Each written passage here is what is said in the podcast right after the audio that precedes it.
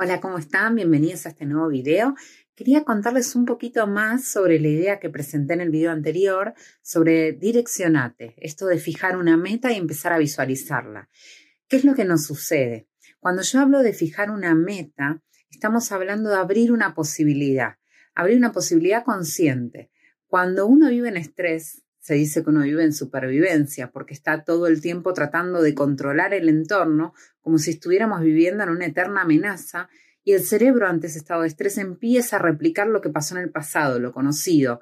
Fíjense que si yo estoy en estrés y vamos a la naturaleza, lo más arcaico, estoy siendo perseguida por un león y estoy corriendo, no tengo capacidad de crear en ese estado, ni mi cerebro está disponibilidad de crear. Lo que va a buscar es lo conocido y todo lo que no sea conocido va a ser aún mayor en este estado de amenaza, mayor, o sea, mayor peligro va a representar para mí, en este estado de donde yo estoy percibiendo que el entorno me puede agredir, voy a ir a lo conocido, voy a ir al patrón del pasado, voy a ir a lo que ya tengo en mi biblioteca de datos. Entonces, ¿cuál es la clave? Primero, esto de fijar la meta, de abrir una posibilidad.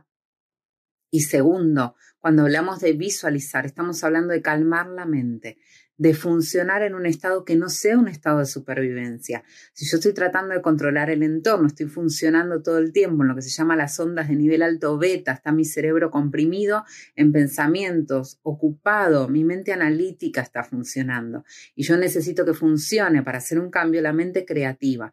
Por lo tanto, la forma de parar la mente es a través de esto que yo les propuse, la visualización o la meditación.